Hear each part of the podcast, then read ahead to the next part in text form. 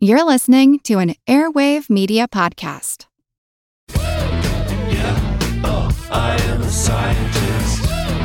Yeah, oh, I am a scientist. Yeah, oh, I am a scientist. Welcome to Unbiased Science, where we bring scientific method to the madness. We're your hosts, Dr. Jess Steier. And Dr. Andrea Love. And this week, we are tackling a topic that already has my mouth watering sushi. So, before we get into it, we have lots to say about sushi. Just a reminder if you haven't already tuned into last week's episode, we did a deep dive on a topic that many people warned us to steer clear of um, the use of animals in research, particularly in preclinical research.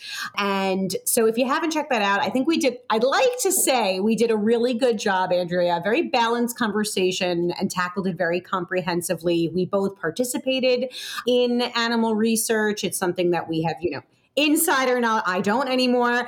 So definitely go back and check that out if you haven't already. Andrea, sushi.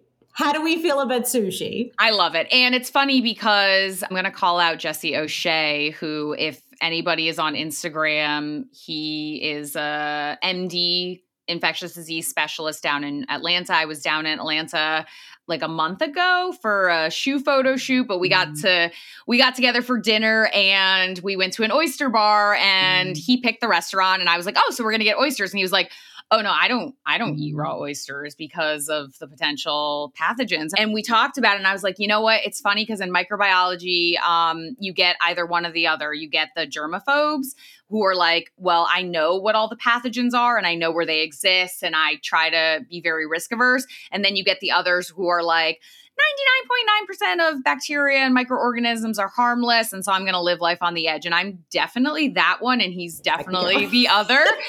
and I did get him to eat one raw oyster, uh, maybe two. And he told me he was going to yell at me if he ended up getting food poisoning. But um, thankfully, it was all good. But yeah, I love sushi. I often, when I'm traveling for work, I you know, use that as my per diem meal, I'm going to get sushi because I can't get enough of it. Yeah. Sushi is my all-time favorite thing. Like I just I go crazy for sushi. In particular, yellowtail. I am just crazy for yellowtail, scallion, avocado. Mwah favorite flavor combination. What about you? I was going to say my favorite is salmon roe or ikura, which are the mm. eggs, the salmon mm. eggs, and I also do love the salmon meat. And then uni, I love sea urchin, and that's really sometimes hard to find and pricey, and it's very ocean yeah. ocean flavored, but I love it. Yes definitely not for everyone. Um, and I, I know we're going to get into this, but have you ever had food poisoning from fish? Hard to know possibly i don't know if i could pin it down definitively um to fish but you know i've had suspected food poisoning a couple of times throughout life. Um definitely not nearly as bad as the norovirus that i got in december from my niece. That was the worst stomach bug i've ever had. Yeah you were out of commission for a little bit. We're um, not going to share details here but it was not pleasant it got graphic. It got, it got graphic. graphic. So, real quick, I have for sure been sick. Well, three times in my life, for sure, from from seafood. So, first was from um, mussels when I was very young, and it took me years to go back to eating mussels, and I love them. And then, second was from oysters, actually, on the day that I defended my dissertation and got oh, my I remember that story. You guys were out celebrating, right? Oh yeah, yeah. It was wild. And then the third, which is most relevant to this conversation, and I'll save it. I have details um, had to do with a, a poke bowl where I was eating um, raw tuna and, and other goodies. Uh, but we'll get into that in a little bit. So let's set the stage for the origins of sushi. So I just assumed it had originated in Japan, but I guess originally it was actually uh, originated in China. So a fourth century Chinese dictionary mentions salted fish being placed in cooked rice, causing it to undergo a fermentation process. And so some people think that this is the first time that the concept of sushi appeared, at least in print. And then the process of using fermented rice as a fish preservative originated in Southeast Asia several centuries ago. And then when rice begins to ferment, lactic acid bacilli are produced. Andrea, you might need to translate that for us. And then the acid, along with salt, causes a reaction that slows bacterial growth in fish. And this process is sometimes referred to as pickling. And it's the reason why, and you probably can pronounce this better than I can, Andrea, but why the sushi kitchen is called a Sukeba. Sukeba. Sukeba. Yeah. Okay. Or pickling place. That's what it translates to. And then the concept of sushi was likely introduced to Japan in the 9th century and became popular there as Buddhism spread. The Buddhist dietary practice of abstaining from meat meant that many Japanese people turned to fish as a dietary staple. And so the Japanese are credited with first preparing sushi as a complete dish, eating the fermented rice together with the preserved fish. And this combination is known as narezushi or aged sushi. You know, obviously, white people have often co opted popular trends, including food. But, you know, in the US, we often hear like sushi or nigiri versus sashimi. So traditionally, Nigiri or sushi is a piece of raw fish on a little ball of rice. Sashimi is just the slices or the presentation of the fish itself. And then, of course, you have the maki, maki sushi, which are the rolls. Um, so there's different ways to actually prepare it to be eaten as as a meal. You also have chirashi, which is a bowl of rice with the fish arranged on top of it. But ultimately, we hear a lot about sushi grade or sashimi grade fish, which is really kind of the topic that we want to talk about and you know what does it mean or what are the implications of that Absolutely. I hear it all the time, you know, oh, but it's sushi grade. So we're going to get into what it actually means and what it doesn't mean. But let's just set the stage a little bit for sushi in the US. So this is a booming industry. It's currently estimated to be about $27.5 billion industry in the US, and it's expected to grow by about 2.5 billion by the year 2025. I will say that when I was researching sort of the, the industry, it seems like prices are going up. Um, there, uh, you know, people are starting to acknowledge the realities of overfishing, um, as well as climate change, and so the cost of sushi could go up. The supply of sushi may change in the future, and in fact, more than one third of the planet's fish stocks are being caught at biologically unsustainable levels. This is according to the UN's Food and Agriculture Organization. And illegal, unreported, and unregulated seafood accounted for around $2.4 billion in US imports in 2019. And this is according to the US ITC. And because of this, of course, we know that especially the marine ecosystems are on the brink of what we call a trophic collapse, where basically the food pyramid is at risk of collapsing. So larger organisms in the ocean rely on, um, you know, algae and zooplankton and krill and things like that to survive and feed, you know, higher chains. And so if we're overfishing some of these intermediate levels of the food pyramid, that's going to impact larger animals, seabirds, really everything. And so there are some measures being taken to be more sustainable. Farm or fishery raised fish can often be more environmentally sustainable, um, also a little bit more controlled when we talk about potential contaminants, which we'll get into soon. But also, you know, there is a lot of of measures that need to be taken on a global scale to address some, of these things but something about these these illegal unreported and unregulated seafood is also important when we talk about the public health because if we're there was a recent study that talked about how a lot of fish were being mislabeled to upcharge or mislead consumers. And when we talk about potential contaminants and proper storage of sushi or, or even fish meant to be cooked, mislabeling them as one species when they're actually a different species also has a potential public health uh, risk. So, Andrea, I don't know if you and you tell me that what you think makes the most sense here, but should we talk about parasites and bacteria, or should we maybe take a step back and just talk about FDA regulation or lack thereof? What do you, you think? Maybe maybe let's talk about the regulations on fish first, and then we can kind of dig into some of the potential risks. So there's no national governing body that regulates or grades the preparation of fish um, that are destined to be eaten raw or cooked, like there is for beef, right, where we have the USDA. And so we know, you know, the FDA has sketched out, they've created these advisory guidelines um, that lay out processes for handling a variety of fish meant for raw consumption, but they are not intended to determine the quality of fish. So, Andrea, do you want to fill in some of the details? Yeah, definitely. So, you know, FDA has these guidelines they talk about um, different types of fish, different species of fish, whether they're wild caught or or farmed in aquaculture. Um, but the issue is is that these are solely guidelines. There is no federal law that regulates the catching, the um, preparation, the storage, etc. And so, and in addition, these um, these regulations aren't aren't related to the quality of the fish product itself, like we often see with like the marbling of the fat and different types of beef and how they're certified. It is related to the relative safety. So so that's good. But if unfortunately this is not enforced by law. So different states have different types of regulations. So if you have questions about your own state regulations you want to look up typically their Department of Health or your state Department of Agriculture. So typically, when you're saying this is sushi grade and this is sashimi grade fish, this kind of is just a marketing term. So it was created once upon a time to kind of improve market access for fish destined to be used at sushi restaurants. And generally speaking, there is a decent amount of adherence to the FDA guidelines.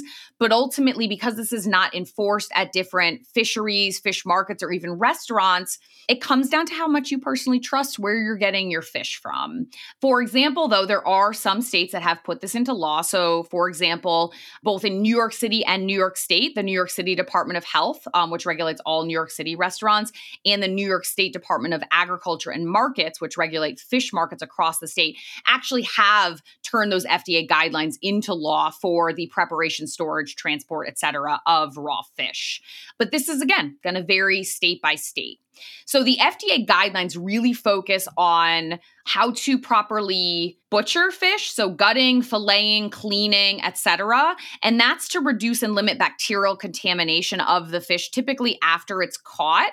Um, we'll talk a little bit about it. There are some bacterial pathogens that can contaminate fish in the wild, but a lot of the risk for foodborne bacterial illness in fish is related to improper handling and improper storage.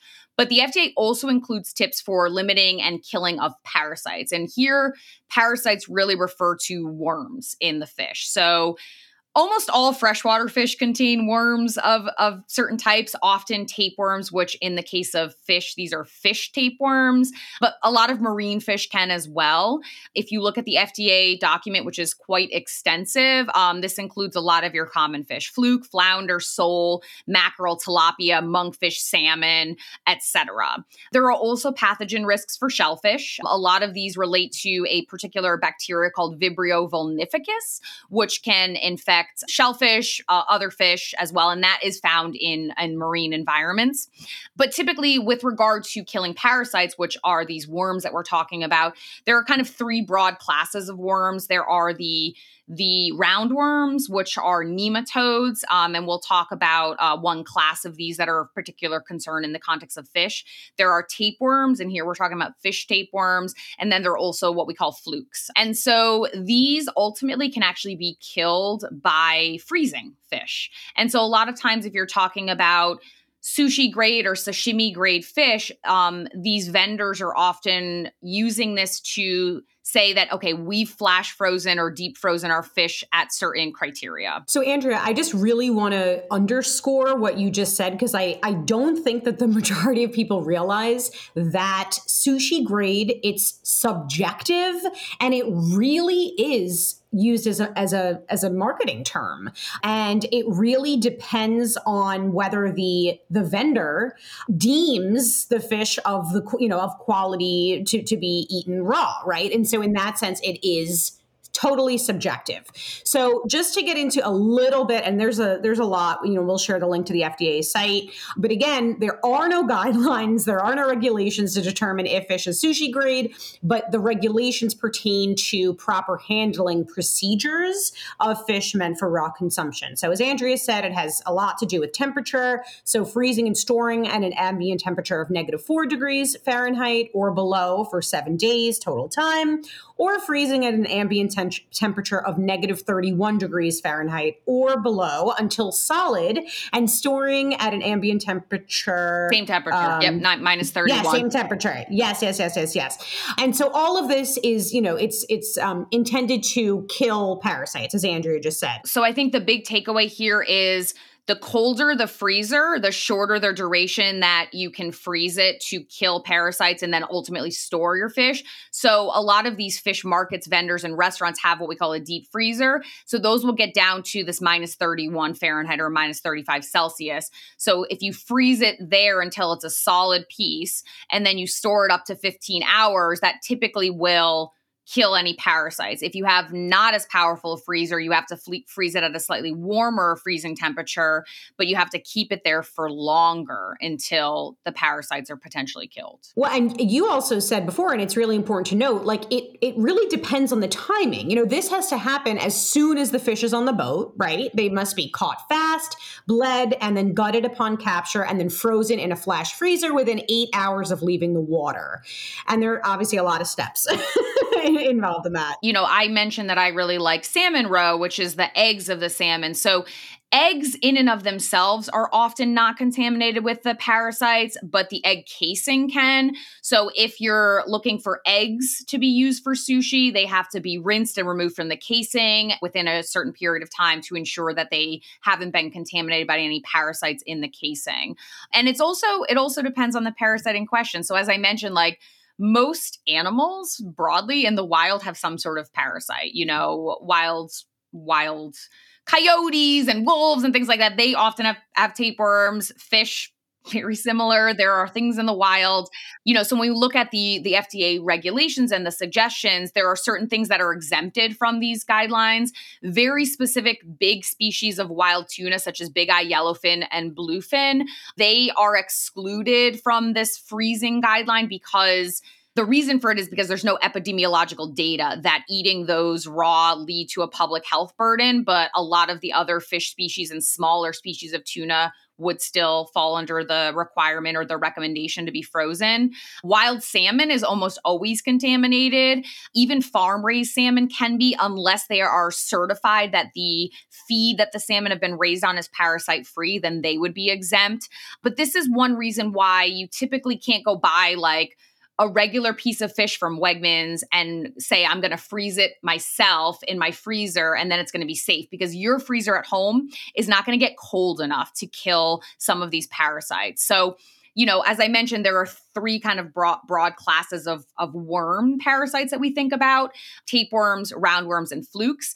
Tapeworms are usually the easiest to kill, they're the most susceptible to freezing. Then roundworms, which are a little bit more robust. And then flukes are even the most resistant. And so often when we're talking about this, like we want to try and kill everything because we want this fish ultimately to be safe to consume. So I want to move on and sort of give people some tips. I mean, some signs that fish might not be safe for consumption. Anything to add before we get to that? Yeah. So I wanted to also say another thing. I know Jess mentioned this idea of the pickling of the fish. And so there's a, a bit of a misconception that, well, if you cure your fish in acid like ceviche, that is fine because acid can inhibit certain pathogens and things like that. And and while it may work for some bacterial or prevent spoilage, acid pickling or acid curing actually does not kill uh, the roundworms that we're going to talk more about. So again, really the biggest thing to ensure that the fish is friendly to be eaten raw or as most friendly as possible is is temperature based it's freezing at a deep temperature. Andrea i'm chuckling over here because we're talking about all these things but like i still want to go oh 100% right? like i would i i may get it for dinner tonight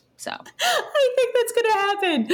Um, all right. So there are some obvious signs that fish might not be safe cons- for consumption, but it's not always that obvious, obviously. So um, for sure, you know, you want to look at the um, the texture of the fish. You know, if it's not firm, if it's super mushy, that's not a great sign. Also, if it has an overly fishy smell, and this can sometimes be difficult for people to, um, you know, to discern because obviously certain fish smell fishier than others. So it's just like, does it have a stronger fishy smell than usual? Right. Like Um, but- mackerel is super fishy. And I love that about Right. mackerel, but it's supposed to smell that way because it's an oily fish. Right. And if you happen to have the whole fish there, you know, and you're going to be the one who's slicing it, then you obviously want to check to see does the fish have bright eyes? Is the, you know, does the body show no obvious signs of bruising or discoloration or any other obvious damage? Um, Andrea, did you want to talk about like worms Yeah, fish? so so some yeah. of these worms, and actually, um, maybe this is a good a good opportunity to just quickly touch on this before we get into some of the parasites of interest. But the reason that these parasites are a concern for when we're eating fish is because of the life cycle. So typically, these parasites, and here I'm talking about worms. We'll talk more about bacterial contamination and some of the other potential things to be aware of, but um, these these parasites have a multi-stage life cycle. So they have a larval stage, they have an adult stage. Um, the adult stage is kind of where they take up resident in their end host, um, and then the the adults secrete eggs, and then and then they complete the life cycle again. So the larvae normally live in the gut of the fish because they're just waiting to be eaten by something um, because the goal of a parasite is to complete their life cycle. And so typically what's going to happen is um, it's going to depend on the parasite in question. I'll talk a little bit about that, but parasites want to seek their end host organism to complete their life cycle. In the case of fish tapeworms, these are fish eating mammals, land mammals, usually like bears and otters. If we're talking about the ran- roundworms, which are the Anisakis genus, genus, these are going to be marine mammals, so whales, seals, dolphins. And so up basically what happens is they just live in the gut of the fish, they're eaten, and when they're eaten in the mammal that they're destined to live in, that larval stage will start to develop into the adult and then they will complete their life cycle essentially and they will take up residence in that mammal. What happens when we are fishing for them is we pull them out of the water and we interrupt the parasite life cycle. So the fish's body temperature immediately starts to rise because now they've been pulled out of the cold ocean or, or fresh water. And what that ha- what that what that triggers is the larva of the parasite starts to burrow out of the gut into the meat of the fish or the flesh of the fish. And that's why we then can find those worms in the meat of the fish. So that's really why it's also super important to gut your fish almost immediately or fillet it. You have to keep it cold because any larva that's that's in the fish gut will will stay there as long as the temperature stays low. And so that's why it's really important to process fish carefully. Now, when we're talking about these different types of worms, the roundworms are of most concern because the end cycle, the end host are these marine mammals, which live in a cold environment. And it's very different physiologically from a human mammal. And so, what often happens is those roundworms often try to leave our GI tract if we eat them in a contaminated fish. And we'll talk more about that later. Whereas the tapeworms, they live in a mammal that's more similar to us that lives on land, like a bear.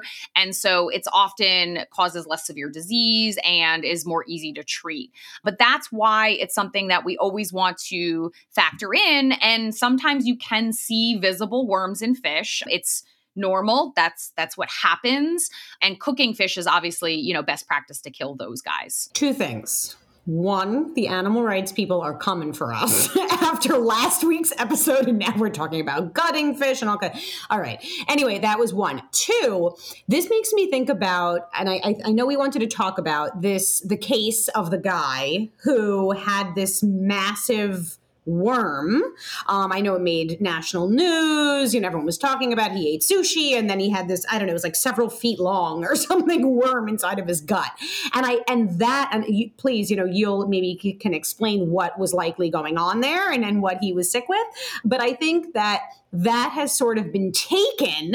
And now people just assume like oh if you eat sushi our body is just riddled with worms riddled with parasites. And now people are promoting the parasite cleanse which went viral on tiktok. We've talked about this. We've done reels. We've done pod episodes. We've done posts. And you know the bottom line is if typically if you have a parasite you're going to know it. There are going to be some clinical signs and symptoms. In most cases oh, well the parasite cleanse that most people are, are consuming it's just basically making you poop a lot. It's like a laxative. It's not, you know, and we'll talk about treatment, but but depending on the parasite in question, you need specific classes of medication. So if we're talking about worm parasites, you need anti-helminth treatments to kill the worms. If we're talking about bacteria, you need antibiotics. You know, you're not going to take a laxative and just get rid of worms that are in your gut. And and we'll talk about some of the the epidemiology, but these are not super common. Yes, the prevalence can increase in certain countries or as climate change is accelerating, um, where we are seeing increased rates of things like vibriosis, which is caused by a bacterial pathogen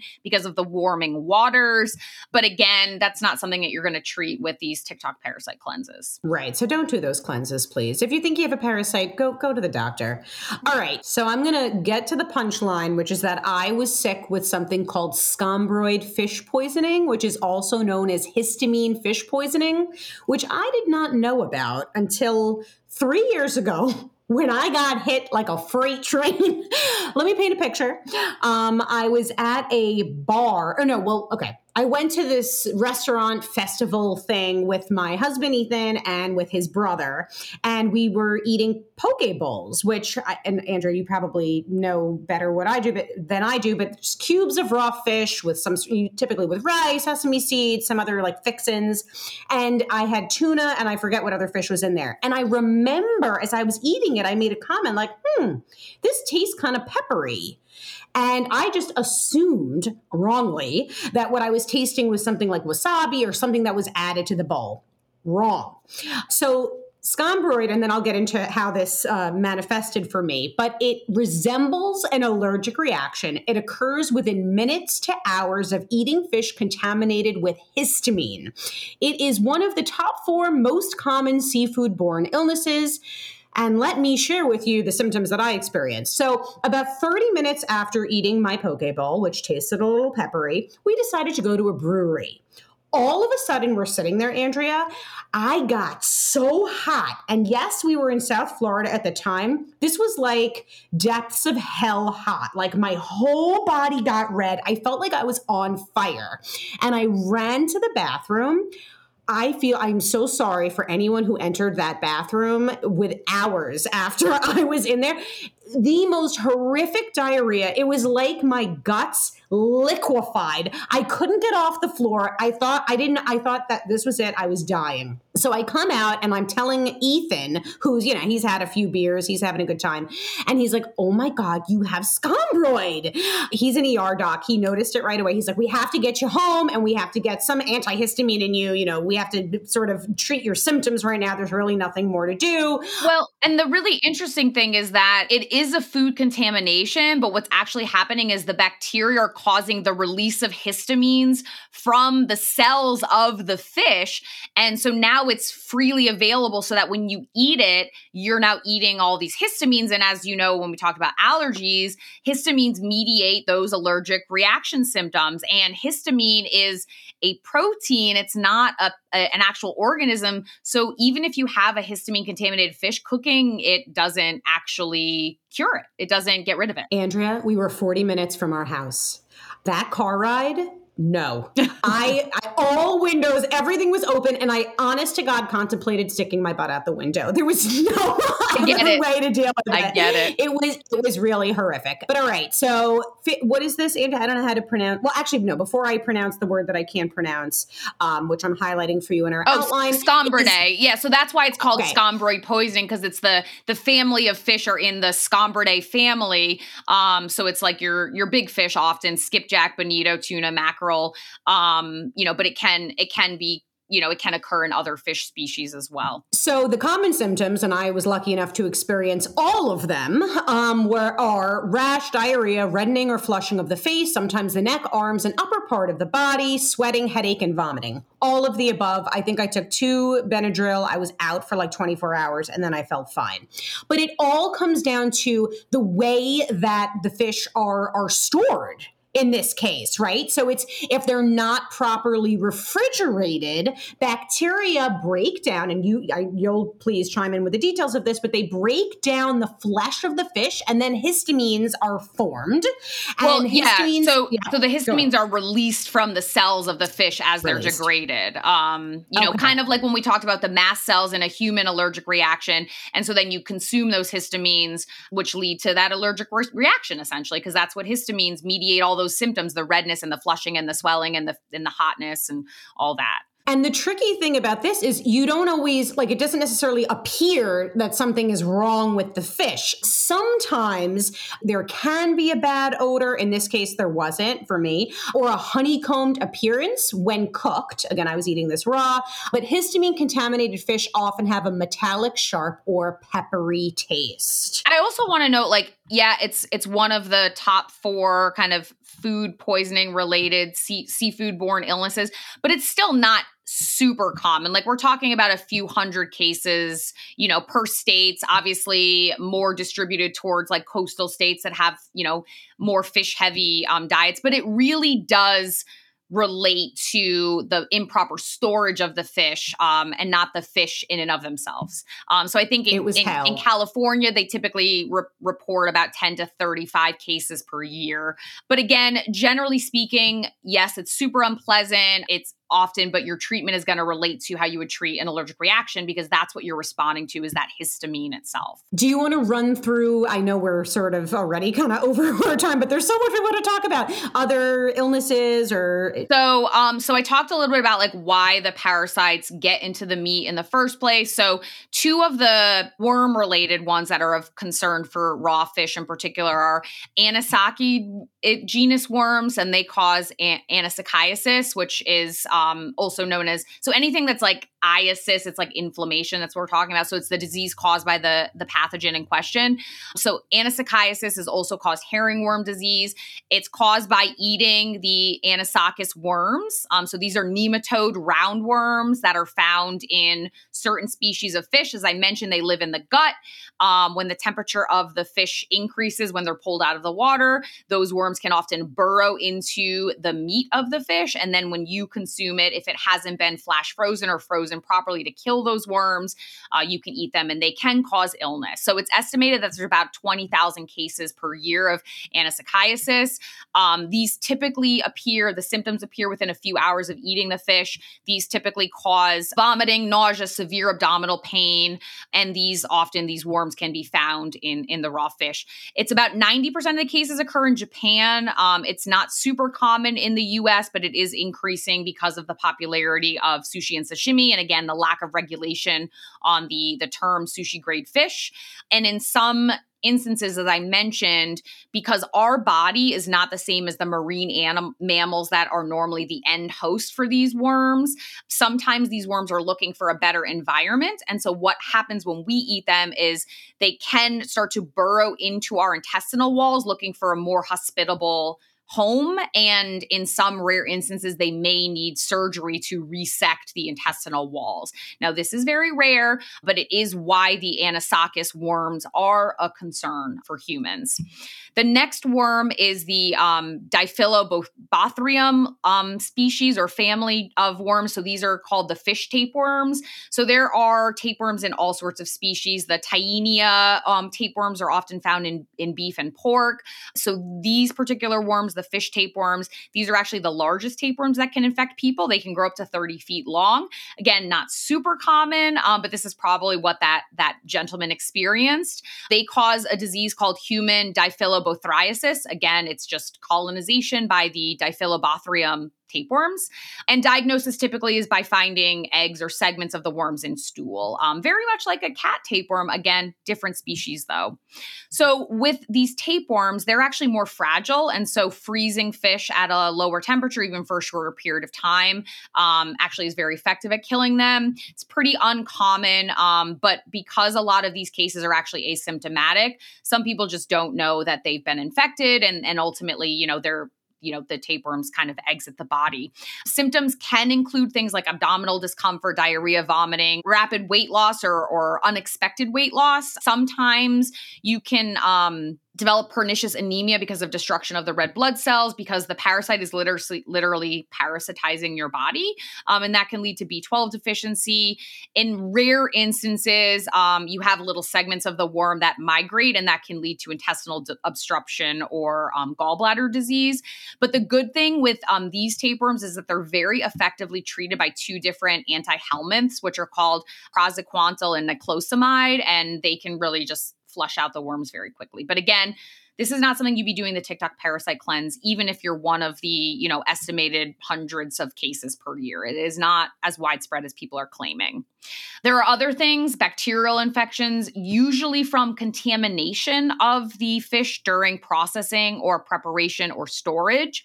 So these can lead to a variety of symptoms often things like fever, diarrhea, um, so listeria, which we've talked about quite a bit. It's a bacteria that can infect pretty much anything, contaminate pretty much anything, raw vegetables, fish, dairy products.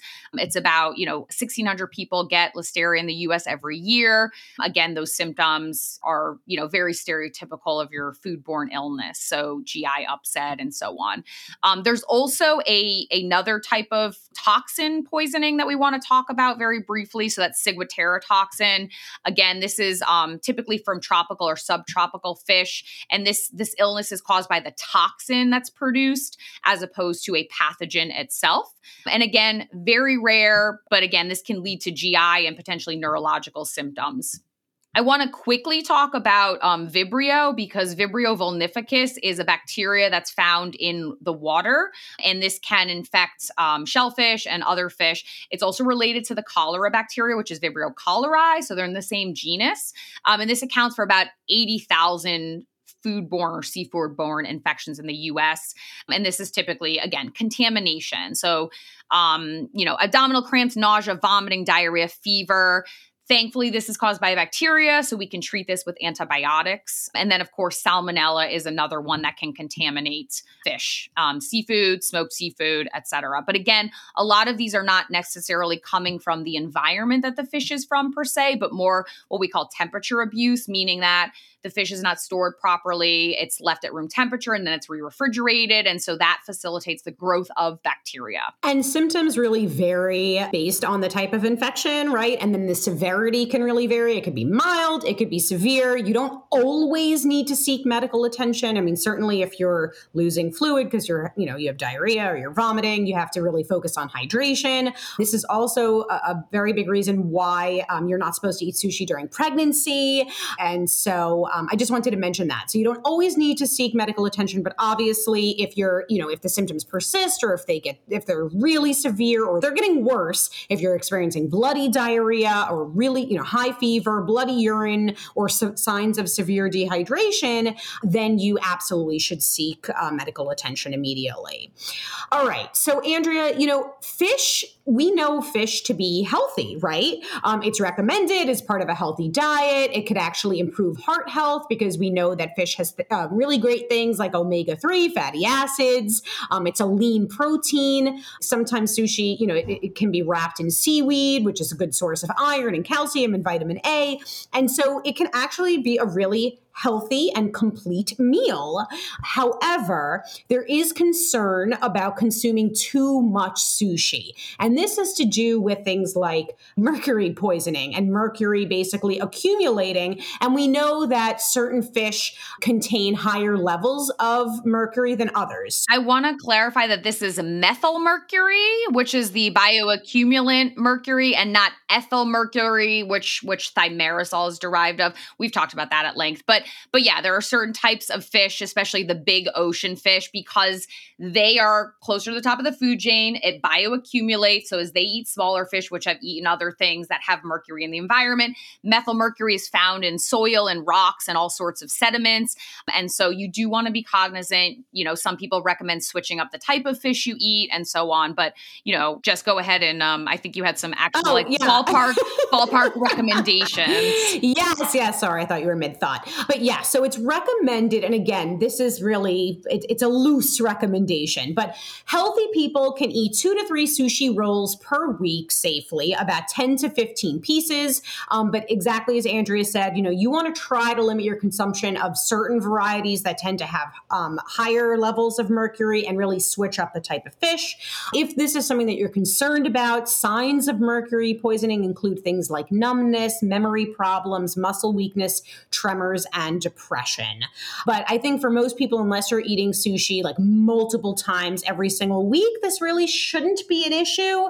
But again, I mean, I, I do like to switch up. Like I'll do tuna, then I'll do some salmon, then I'll do you know do other do other types. And of course, if you're concerned, there's also cooked sushi rolls and, and such. But I know Well- you and I really like the Well, raw stuff. And cooked cook, cooked would still have mercury if that's kind of Oh, your yes, major concern. yes, yes, yes. Um, yes, yeah absolutely. so so i think you know the biggest thing here is that is there such thing as sushi grade or sashimi grade fish no not really um are most fish vendors using the fda guidelines hopefully but it really varies state by state so you know should you take the risk and eat raw fish some of that has to do with how risk averse you are and how you know, worth the risk or how much you trust where you're getting your fish from.